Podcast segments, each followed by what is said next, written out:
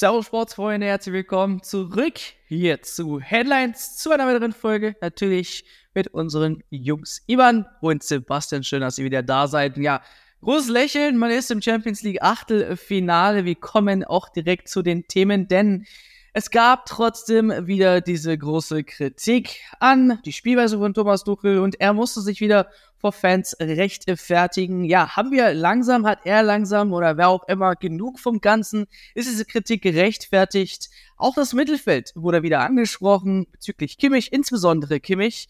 Ähm, wie sehen wir die, Stellungs, äh, die Stellung jetzt äh, von Kimmich oder in der, in der Mannschaft? Äh, ohne ihn äh, gegen Dortmund hat er schon ziemlich gut gepasst. Auch äh, wenn wir jetzt hier ein oder andere Jolls nicht unbedingt äh, benennen wollen, gab es doch Stimmen, wo gesagt haben, okay, spielt der FC Bayern München ohne Kimmich besser?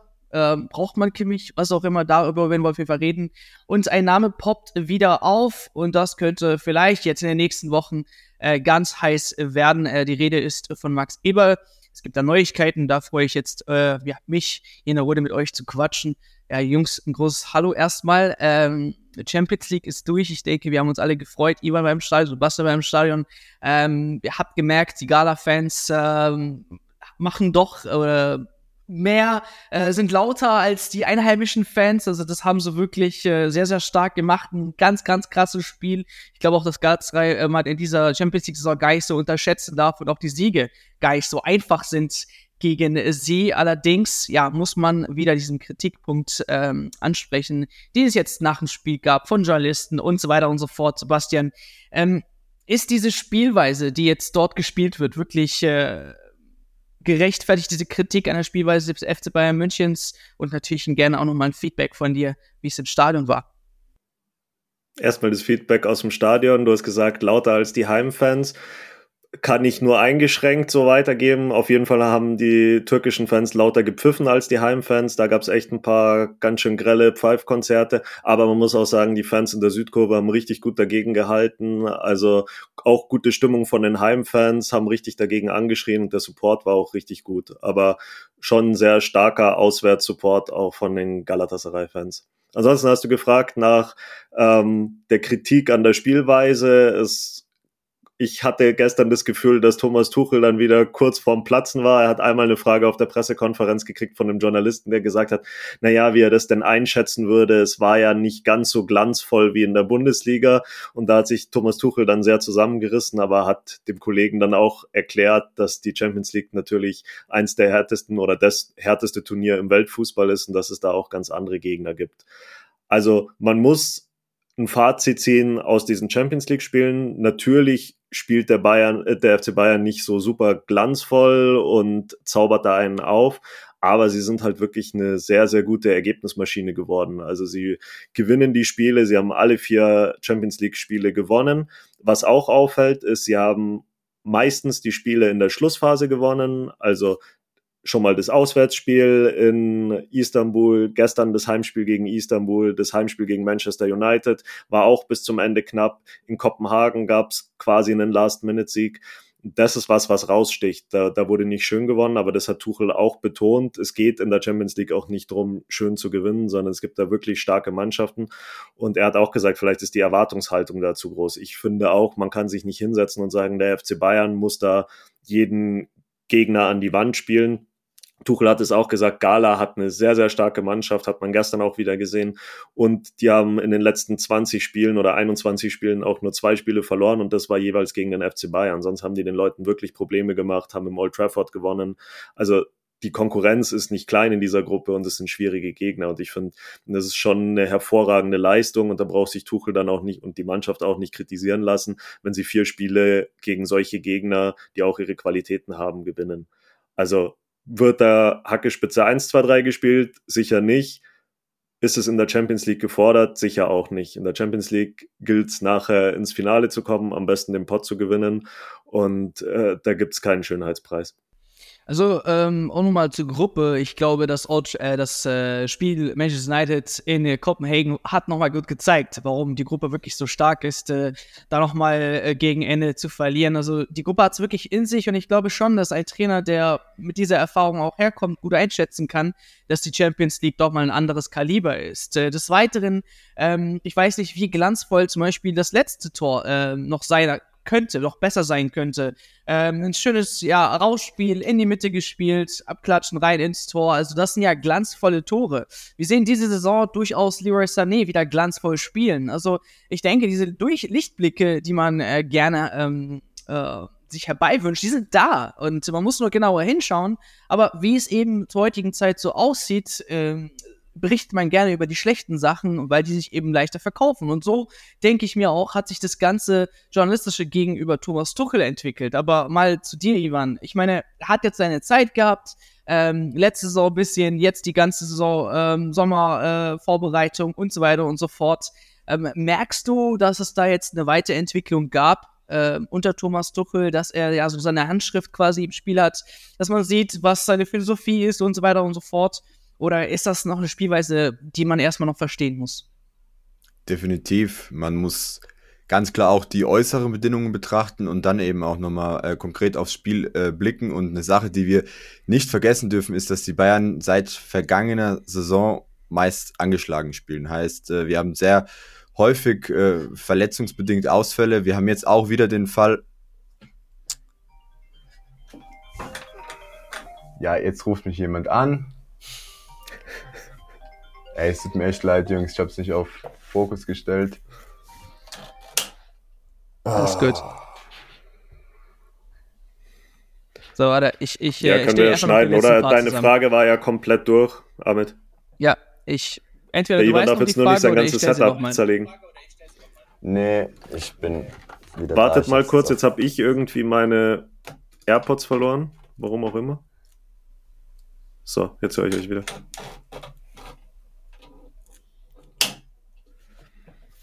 Irgendwas hängt. Ist das bei mir nur so oder ist der Ivan bei Nee. dir auch auf Stillstand? Also, ja, bei Ivan sein Bild. auf. Ey, lecco mio.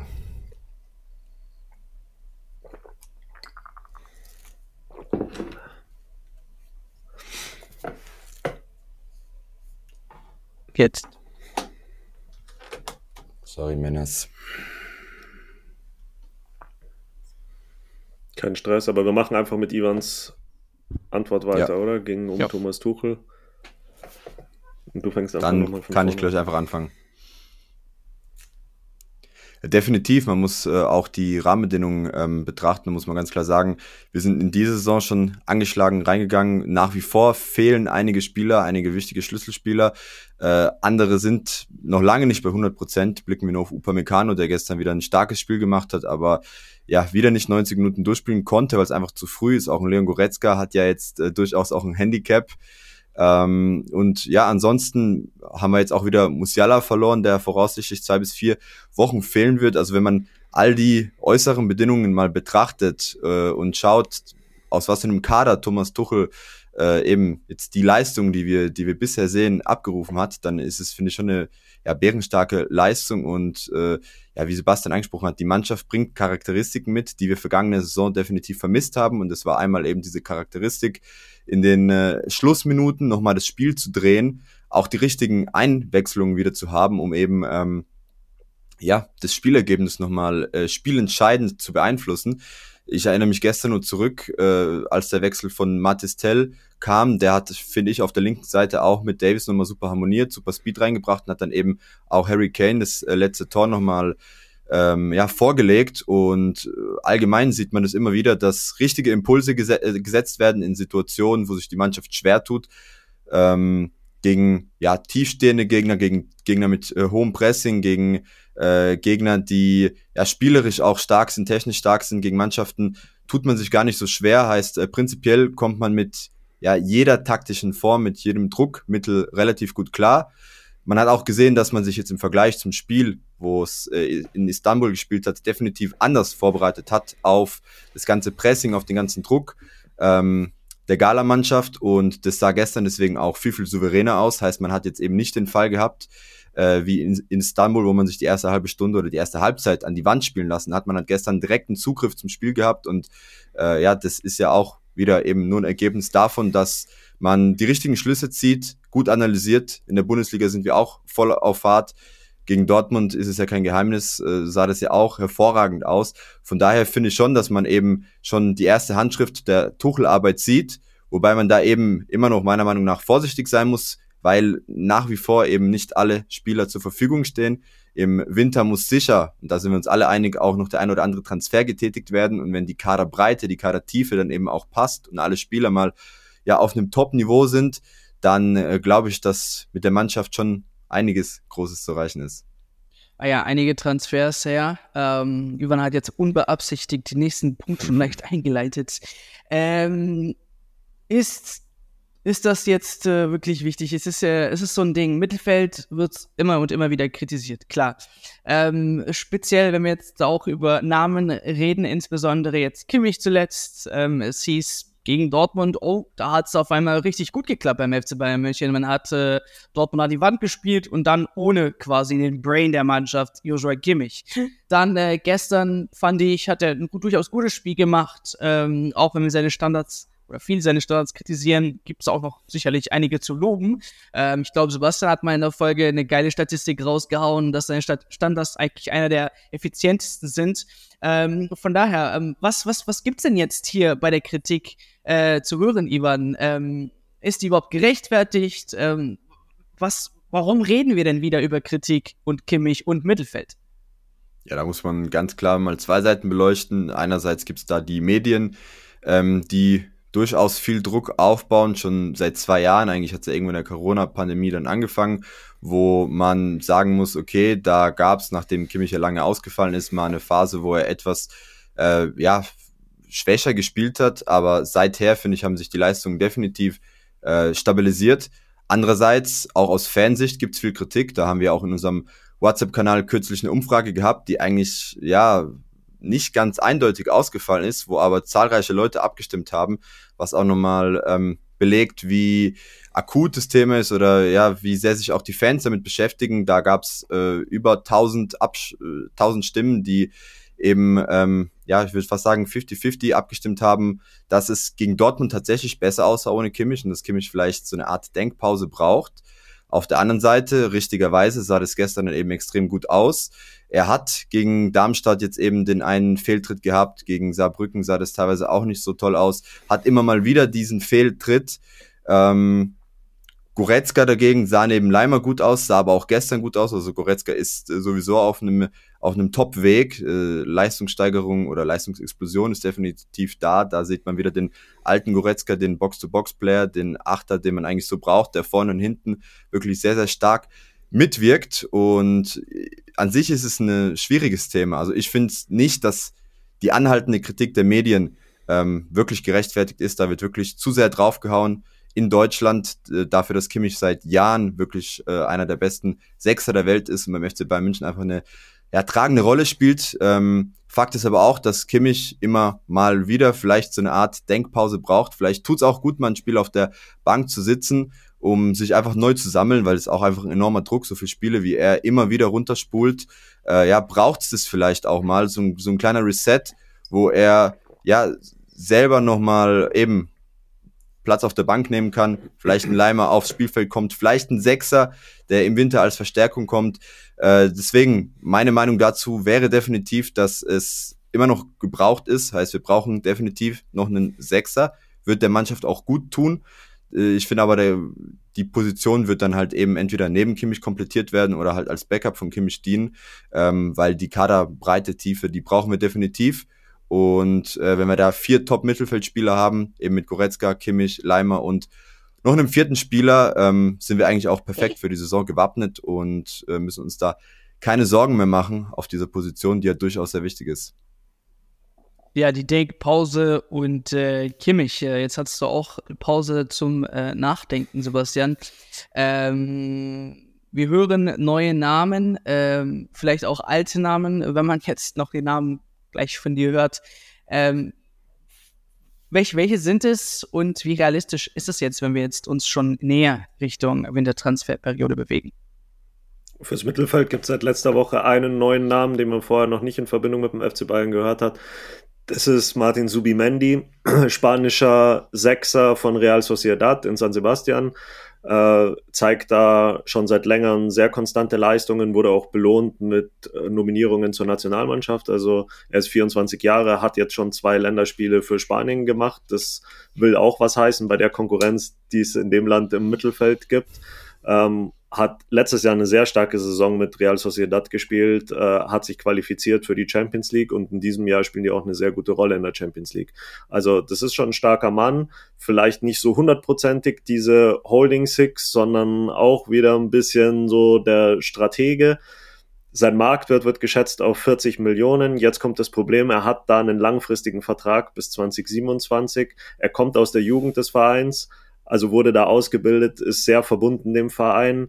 Ähm, er soll eine Ausstiegsklausel haben für 60 Millionen und da wären wir jetzt dann schon wieder bei der Preiskategorie, die Palinja ja auch hatte. Da hätten die Bayern 65 Millionen gezahlt. Also billiger wird's nicht. Da müssten die Bayern sich also überlegen, ist der wirklich der Spieler, den wir brauchen? Hat er das Profil, das wir suchen? Tuchel will ja diese Holding Six, will ja eigentlich den Abräumer. Ähm, das kann er sicherlich spielen, aber ich habe meine Zweifel, ob die Spur zu Subimendi wirklich so heiß ist, eben aus den genannten Gründen. Er ist da ver verwurzelt im Verein. Besonders im Winter sehe ich jetzt nicht, warum der Club so einen zentralen Mann abgeben sollte. Sie spielen auch noch in der spanischen Liga ums europäische Geschäft wieder, werden sich vielleicht oder wahrscheinlich auch qualifizieren für die K.O.-Runde der Champions League und warum sollten sie so einen Spieler da abgeben? Frage ist auch, ob er dann überhaupt kommen wollte oder ob er halt mit seinem Club weiter Erfolge haben will. Zweiter Name, wieder mal aufgewärmt in der letzten Woche, wurde schon öfter mal genannt beim FC Bayern, ist Frankie de Jong. Äh, jetzt das neue Gerücht, er soll in Barcelona mal wieder als Streichkandidat gelten, würde 90 Millionen kosten, also auch nicht super billig. Aber die Geschichte der Kollegen aus Spanien ist eben, dass Thomas Tuchel ihn sehr gerne hätte. Auch da sind wir wieder beim Problem, die Holding Six ist er auch nicht, im Winter wird er auch nicht kommen. Äh, De Jong ist eher so ein Achter, aber hat natürlich seine Qualitäten. Also ich schätze ihn sehr als Spieler, ähm, würde dann wahrscheinlich aber auch eher Leon Goretzka Probleme machen. Aber ihr hört schon, es tut sich da einiges auf diesen Mittelfeldpositionen. Die Scouts vom FC Bayern sind da unterwegs, wollen im Winter schon eine Lösung finden. Bei Palinja gibt's ja jetzt auch was Neues. Da ist ja der Transfer dran gescheitert, damals am Deadline Day, dass Fulham keinen Ersatzmann hatte. Die sind jetzt dran an Alex, einem äh, André, einem Brasilianer von Fluminense, ähm, den sie dann als Ersatz schon im Winter verpflichten könnten und dann könnte eben der Weg frei sein, auch für Palinia. Dann müsste man sich aber trotzdem einigen über den Preis. Also da tut sich viel. Es könnte jetzt dann vielleicht ein großes Angebot im Mittelfeld geben, wenn man da wirklich auf dem Transfermarkt tätig wird. Und dann würde sich ja eine interessante Konsequenz ergeben, weil es gab jetzt auch einen Bericht äh, von der Sportbild, da hieß es, dass Thomas Tuchel sich sogar Gedanken machen würde für die Rückrunde, wenn die Holding Six kommt, die er sich ja so sehr wünscht. Und die Bayern-Bosse haben es ja in Aussicht gestellt, dass Tuchel dann sogar drüber überlegen, äh, drüber nachdenken würde, ob er äh, Joshua Kimmich wieder auf die rechte Außenverteidigerposition stellen würde. Das wäre natürlich super interessant. Äh, wir wissen ja, Kimmich sieht sich als Sechser, kann aber sehr gut Rechtsverteidiger spielen, hat es auch in der Nationalmannschaft gemacht. Mir würde es gefallen. Ich sehe Kimmich sehr gerne als Rechtsverteidiger. Er ist für mich da der neue Philipp Lahm irgendwie oder könnte es sein. Also so einen Mann dann auf dieser Position zu haben, hätte für mich auch was. Ich glaube aber, dass es ein Problem geben wird mit Kimmich selber, weil der möchte ja immer im Mittelfeld spielen. Oder bis ein Mbappé kommt, dann wünschen wir uns Kimmich nicht mehr auf der rechten Seite. Dann hätten wir lieber auch einen Basraui oder sowas. Also, ähm, ich weiß nicht. Ähm, ich finde, warum Kimmich in so einen, ja, in seinen Kritikpunkt stellen. Ich meine, wenn wir jetzt die Namen hören, bei aller Liebe, ähm, die Erfahrung haben sie nicht, also ein Kimmich hat. Ähm, er kennt den Verein auswendig, er kennt die Leute auswendig und so weiter und so fort. Also, das ist einfach äh, für mich äh, ein Punkt, wo einfach nicht diskutiert werden soll. Er ist ein guter Spieler. Es gibt Up und Downs und da müssen wir wahrscheinlich auch durch. Jetzt gab es eben diesen Trainerwechsel von Julian Nagelsmann zu Thomas Tuchel. Es gab einen Systemwechsel. Es braucht vielleicht Zeit. Es gab sehr viele Verletzte und da musst du einfach dann, ähm, glaube ich, als, äh, als Fan als Journalist auch immer das Ganze im Großen und Ganzen betrachten und nicht mehr auf einen Spieler draufhacken. Aber was ich im Hintergrund. Da möchte ich auch, auch noch was ganz kurz ja. ergänzen. Sorry zu, zu Kimmich, möchte ich auch noch mal sagen. Also klar, ich würde ihn gerne rechts auch mal sehen, weil er das kann. Aber ich finde auch, äh, Josua Kimmich wird viel zu kritisch gesehen, von den Medien vor allem, auch von manchen Fans. Äh, ist einer der besten Mittelfeldspieler der Welt immer noch. Er hat gegen Galatasaray jetzt auch wieder gezeigt, wie wichtig er sein kann. Die Standards hattest du schon angesprochen. Gestern auch super erfolgreich. Äh, sein Ball auf Harry Kane, der dann der Dosenöffner war zum 1 zu 0 ich glaube, es ist so wie oft im Leben, wenn man was hat, weiß man es nicht zu schätzen. Wenn jetzt Kimmich mal zu Barcelona gehen würde, würde man vielleicht auch sehen, was man da verloren hat, ähnlich bei, wie bei Toni Kroos. Also ich finde auch, man sollte sich die Leistung von Kimmich sehr, sehr genau anschauen, aber dann wird man auch sehen, wie wichtig er für den FC Bayern ist. Ja, das da ist will ich auch kurz einen Punkt sehr, noch mit einwerfen. Ähm, ich finde auch, dass die Art und Weise, wie Tuchel mit den Spielern umgeht, durchaus interessant ist. Das ähnelt mir so ein bisschen nach Zuckerbrot und Peitsche. Gerade Leroy Sané hat da super den Griff bekommen. Der performt dauerhaft. Man sieht aber auch im Training ab und zu kriegt er ein kleines Ohrfeigchen, äh, kleinen Tritt hinterher. Äh, heißt, erinnert die Spieler immer wieder, wo er sie haben will. Und glaube auch bei Kimmich war es jetzt extrem wichtig, nachdem eben die ganze Kritik der Medien kam, dass er in der Pressekonferenz vor dem Spiel gegen Gala auch gesagt hat, ähm, Kimmich, wenn er fit ist, spielt immer. Und das war, glaube ich, auch nochmal ein wichtiges Zeichen an Kimmich, auch nochmal ein großer Vertrauensvorschuss.